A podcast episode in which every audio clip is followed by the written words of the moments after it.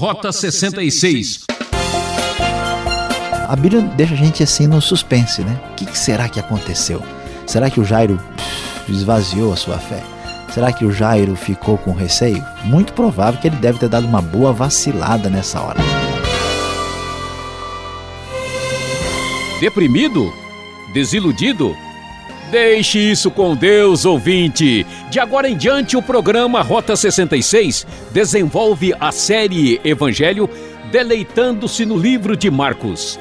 Destacamos o capítulo 5, um devocional divinal.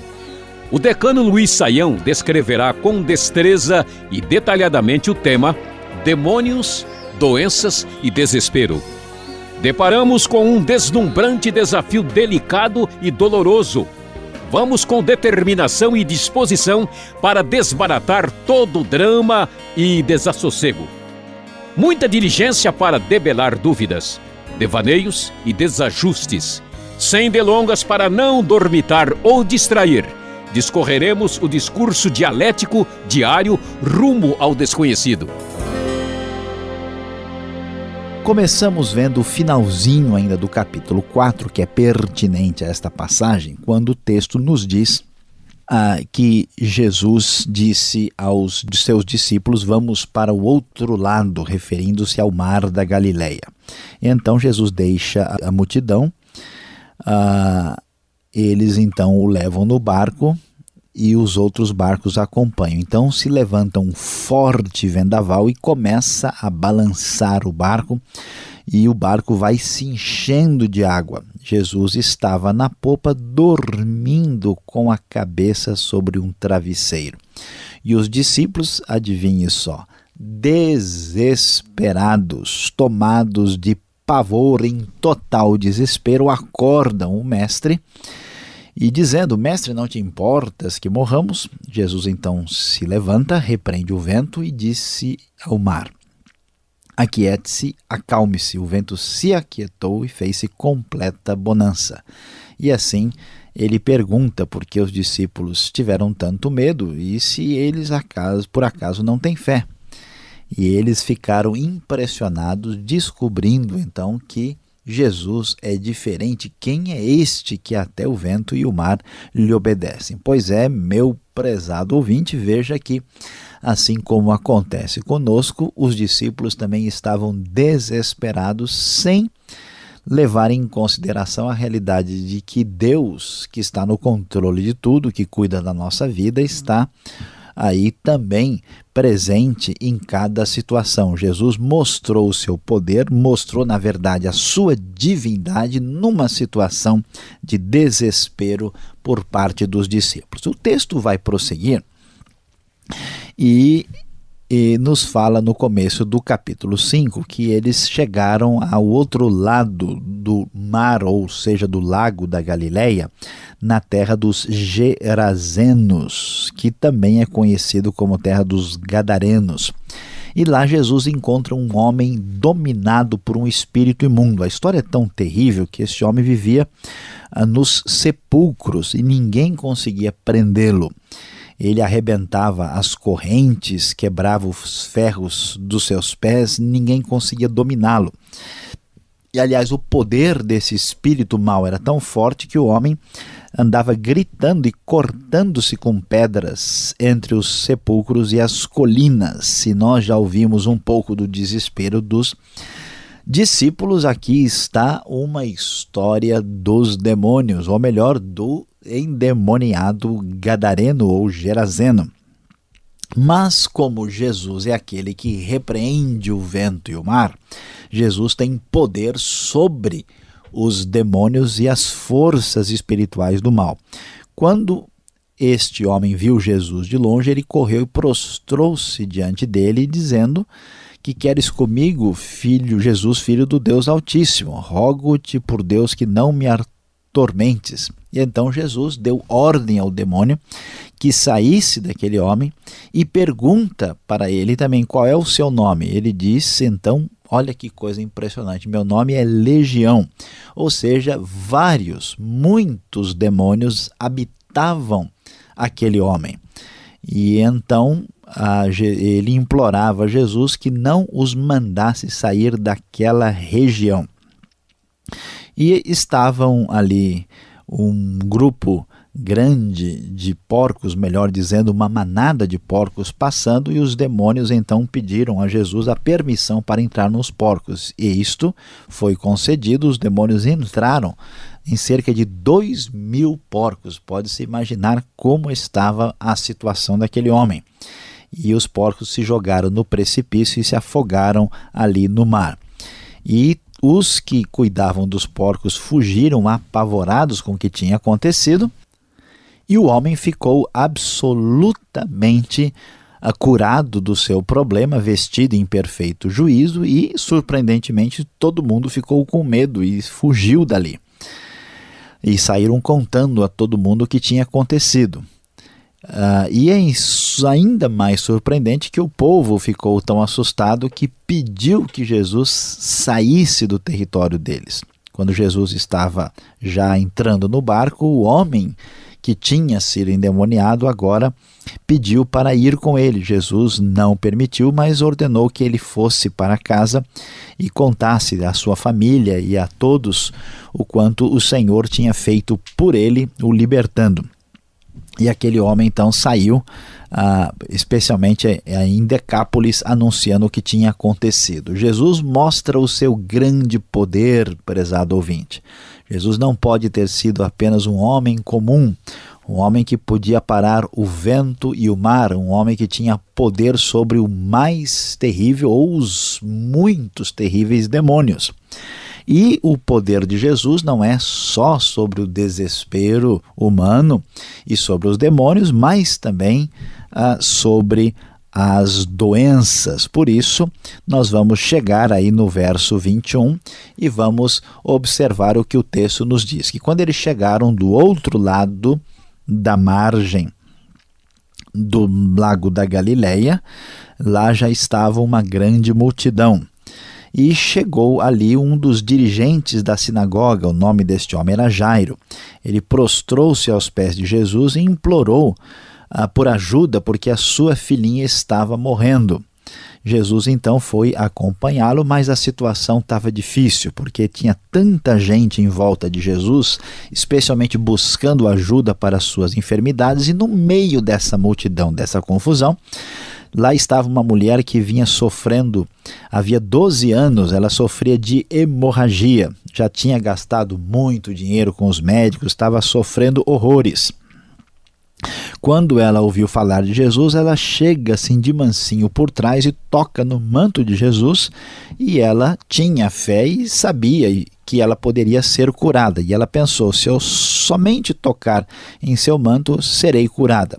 E na mesma hora que ela fez isso, a sua hemorragia cessou e ela descobriu que estava livre da sua doença. Jesus, ao perceber o que tinha acontecido, perguntou quem tocou em meu manto. Mas os discípulos, que não entendiam muito bem das coisas, ficaram aborrecidos e disseram: Como assim quem tocou no seu manto? Não tem uma multidão aglomerada aqui em volta e apertando a todo mundo? Como é possível isso? Jesus continuou olhando para ver quem tinha feito aquilo. A mulher então prostrou-se tremendo de medo, contou-lhe a verdade. Jesus então diz: Filha, sua fé a curou, vá em paz e fique livre do seu sofrimento. Ah, então veja só que Jesus mostra de fato quem ele é. Não é possível entender Jesus como um simples profeta, um simples revolucionário.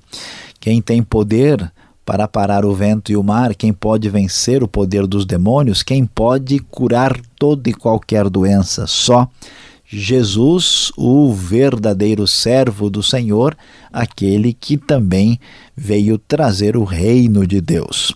E Jesus tinha curado esta mulher e no meio dessa situação ele ainda estava falando, lembre-se que ele estava acompanhando o Jairo, que era o chefe da sinagoga, chegaram algumas pessoas da casa do Jairo nesse momento dizendo sua filha morreu, não precisa mais incomodar o mestre. Ah, sem se importar com o que eles diziam, Jesus disse a ele: Não tenha medo, tão somente creia. E não deixou ninguém segui-lo. Foram com ele só Pedro, Tiago e João. Quando chegaram à casa de Jairo, já havia aquele alvoroço. Você pode imaginar comigo aquela confusão, gente chorando e se lamentando em alta voz. E nos tempos antigos, o pessoal se lamentava mesmo, fazia assim um barulho, um verdadeiro estardalhaço. Jesus então entra e pergunta: por que todo esse alvoroço e lamento? A criança não está morta, mas dorme. Todo mundo começou a dar risadas diante disso. Ele ordenou que todos saíssem, ficou só com o pai, a mãe da criança e os discípulos que estavam com ele. E tomou a criança pela mão e disse: Talita cumi, uma expressão aramaica que significa menina, eu lhe ordeno levante-se. A menina, então, que tinha 12 anos de idade, levantou-se, começou a andar, e isso deixou todo mundo atônito, perplexo, maravilhado.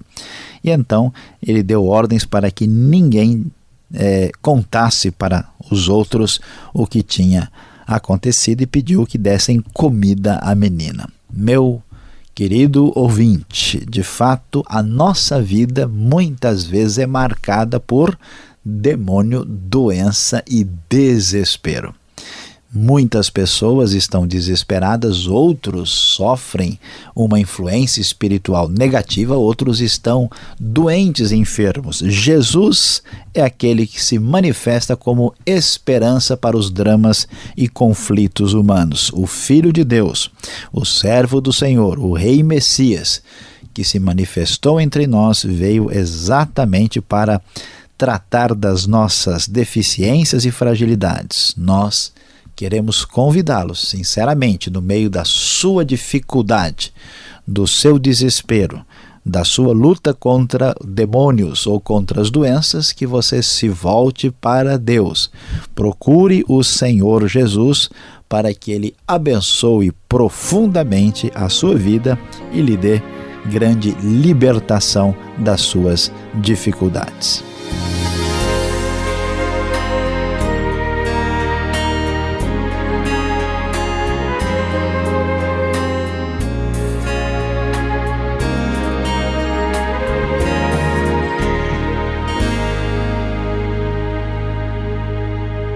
Você já sabe, ouvinte, este é o programa Rota 66, o caminho para entender o ensino teológico dos 66 livros da Bíblia. Esta é a série Evangelho Livro de Marcos, capítulo 5, tema Demônios, Doenças e Desespero. O Rota 66 tem produção e apresentação de Luiz Saião e Alberto Veríssimo. Na locução, Beltrão. Participe, dê sua opinião escrevendo para rota66 arroba transmundial.com.br ou caixa postal 18.113 CEP 04626-970 São Paulo, capital. Dúvidas e dilemas. Vamos ao diálogo.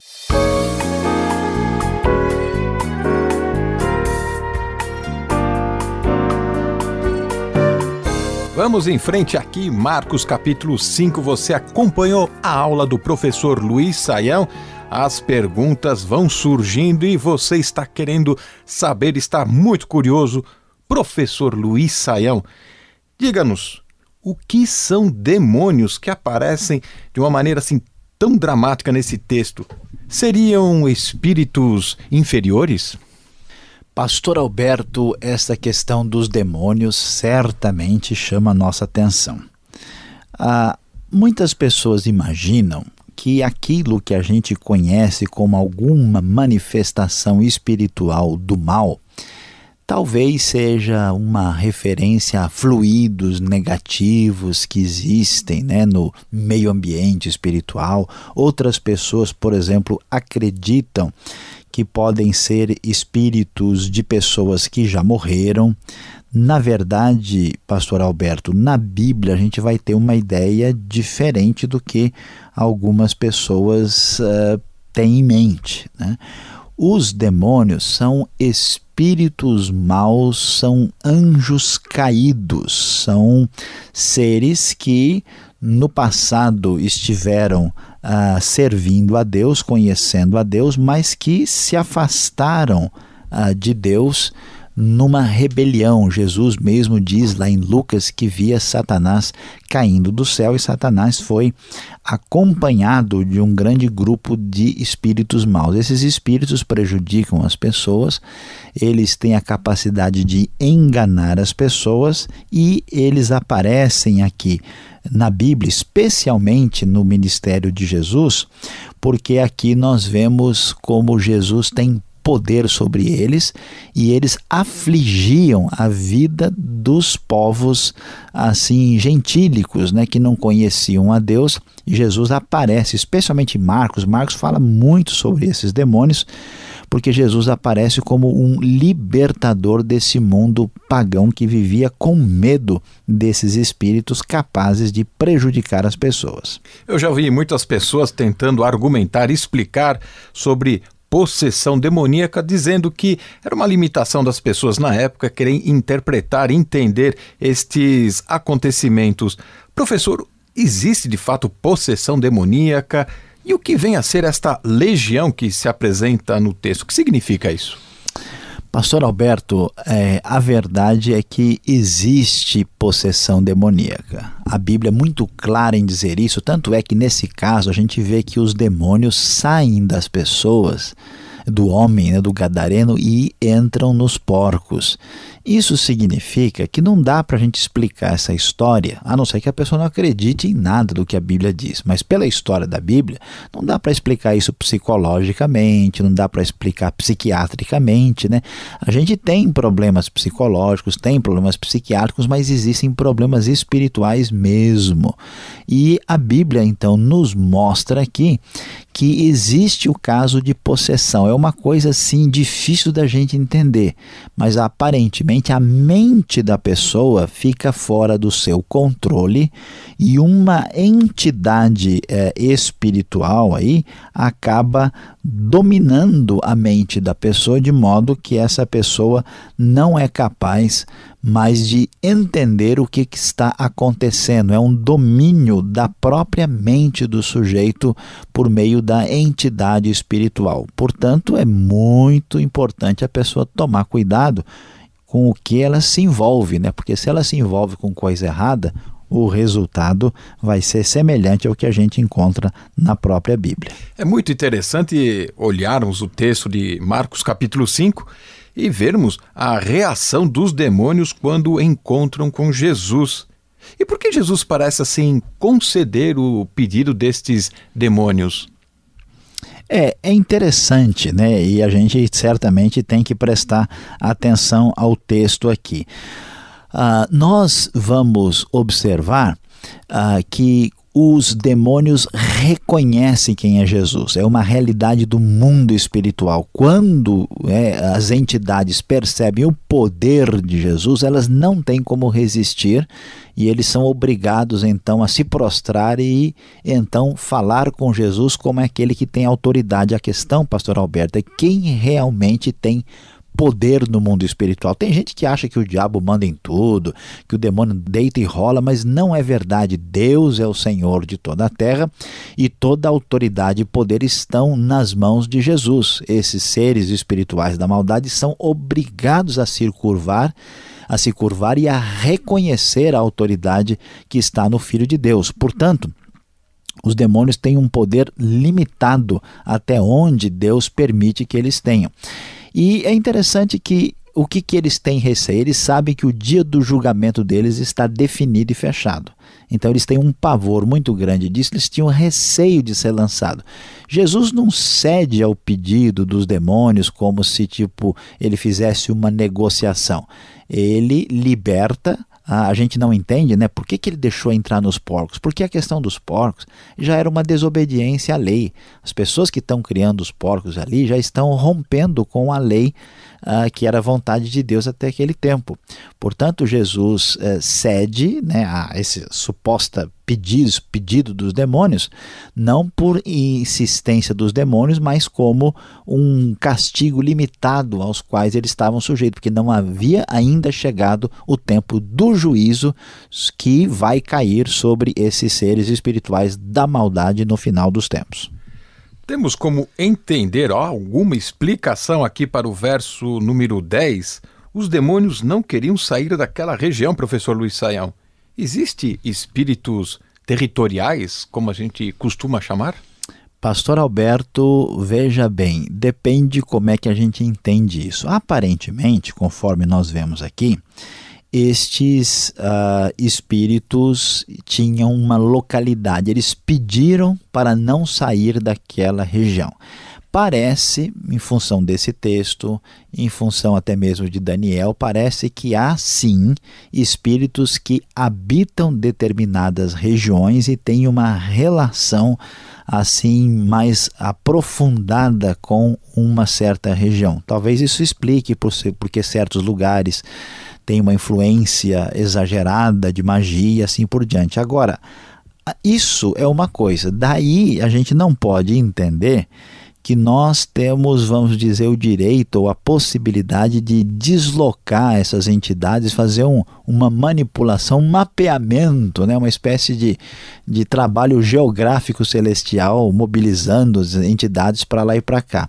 A Bíblia nos dá uma ideia que é verdade que esses seres trabalham organizadamente e muito provavelmente eles estão presentes especificamente em certas regiões, o que não sugere que nós temos nenhuma autoridade autoridade para eh, mexer eh, nesta geografia demoníaca celestial. Então tá bom, chega de mexer com esses demônios e vamos falar um pouco mais sobre fé e sobre a cura que acontece aqui no capítulo 5.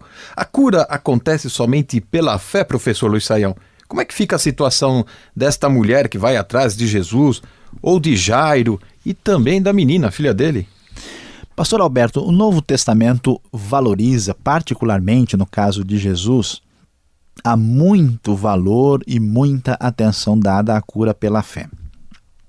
Agora, isso não significa que existe uma metodologia única, fechada, exclusiva uh, de cura. Nós vamos observar, veja que é interessante, que a mulher ela mostra uma fé muito grande. Ela, sabendo quem era Jesus, o que Jesus tinha feito, ela diz: se eu tocar, né, eu vou ser curada. A gente tem que tomar um pouco de cuidado, que é verdade que quando o Espírito de Deus age na vida, no coração de uma pessoa e lhe dá uma certeza espiritual inconfundível, muitas vezes essa pessoa recebe uma cura especial de Deus. Mas tem gente que tenta forçar a barra, tentar é, fazer com que uma cura ah, se manifeste ou esteja presente quando ela não está presente. Vamos lembrar que Jesus não curou todas as pessoas, os próprios discípulos ficaram doentes, os próprios apóstolos. A gente não pode exagerar aqui na compreensão do que acontece nesse assunto de cura divina. Agora é interessante ver que a mulher mostra muita fé. Jairo também mostra fé. Ele, ele, ele vai buscar Jesus, pede né, que se faça alguma coisa. E só que no caminho a menina morre, né? A Bíblia deixa a gente assim no suspense, né? O que, que será que aconteceu? Será que o Jairo pff, esvaziou a sua fé? Será que o Jairo ficou com receio? Muito provável que ele deve ter dado uma boa vacilada nessa hora. E no entanto, e a menina que foi ressuscitada? Que fé ela tinha? Nenhuma, estava morta. Né? Então veja que nessa história da cura divina, por mais que seja importante a fé, Deus continua soberano e muitas vezes ele cura pessoas que exerceram muita fé e às vezes ele cura pessoas que não exerceram fé de jeito nenhum. E você que está nos acompanhando, depois de tanta explicação, vem agora a aplicação.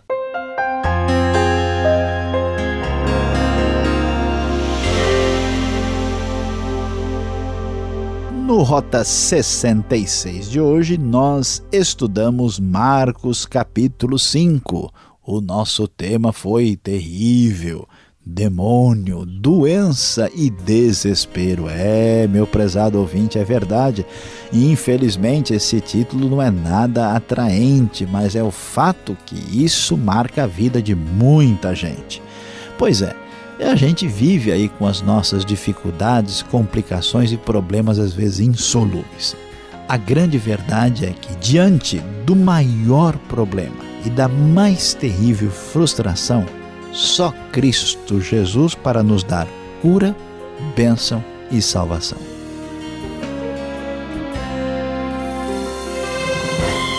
Rota 66 se despede, que pena. Hoje foi demais. Obrigado pela sintonia e companhia. Esperando você nesta emissora e horário para a continuação deste estudo sensacional. Visite o site transmundial.com.br. Esta é mais uma realização transmundial.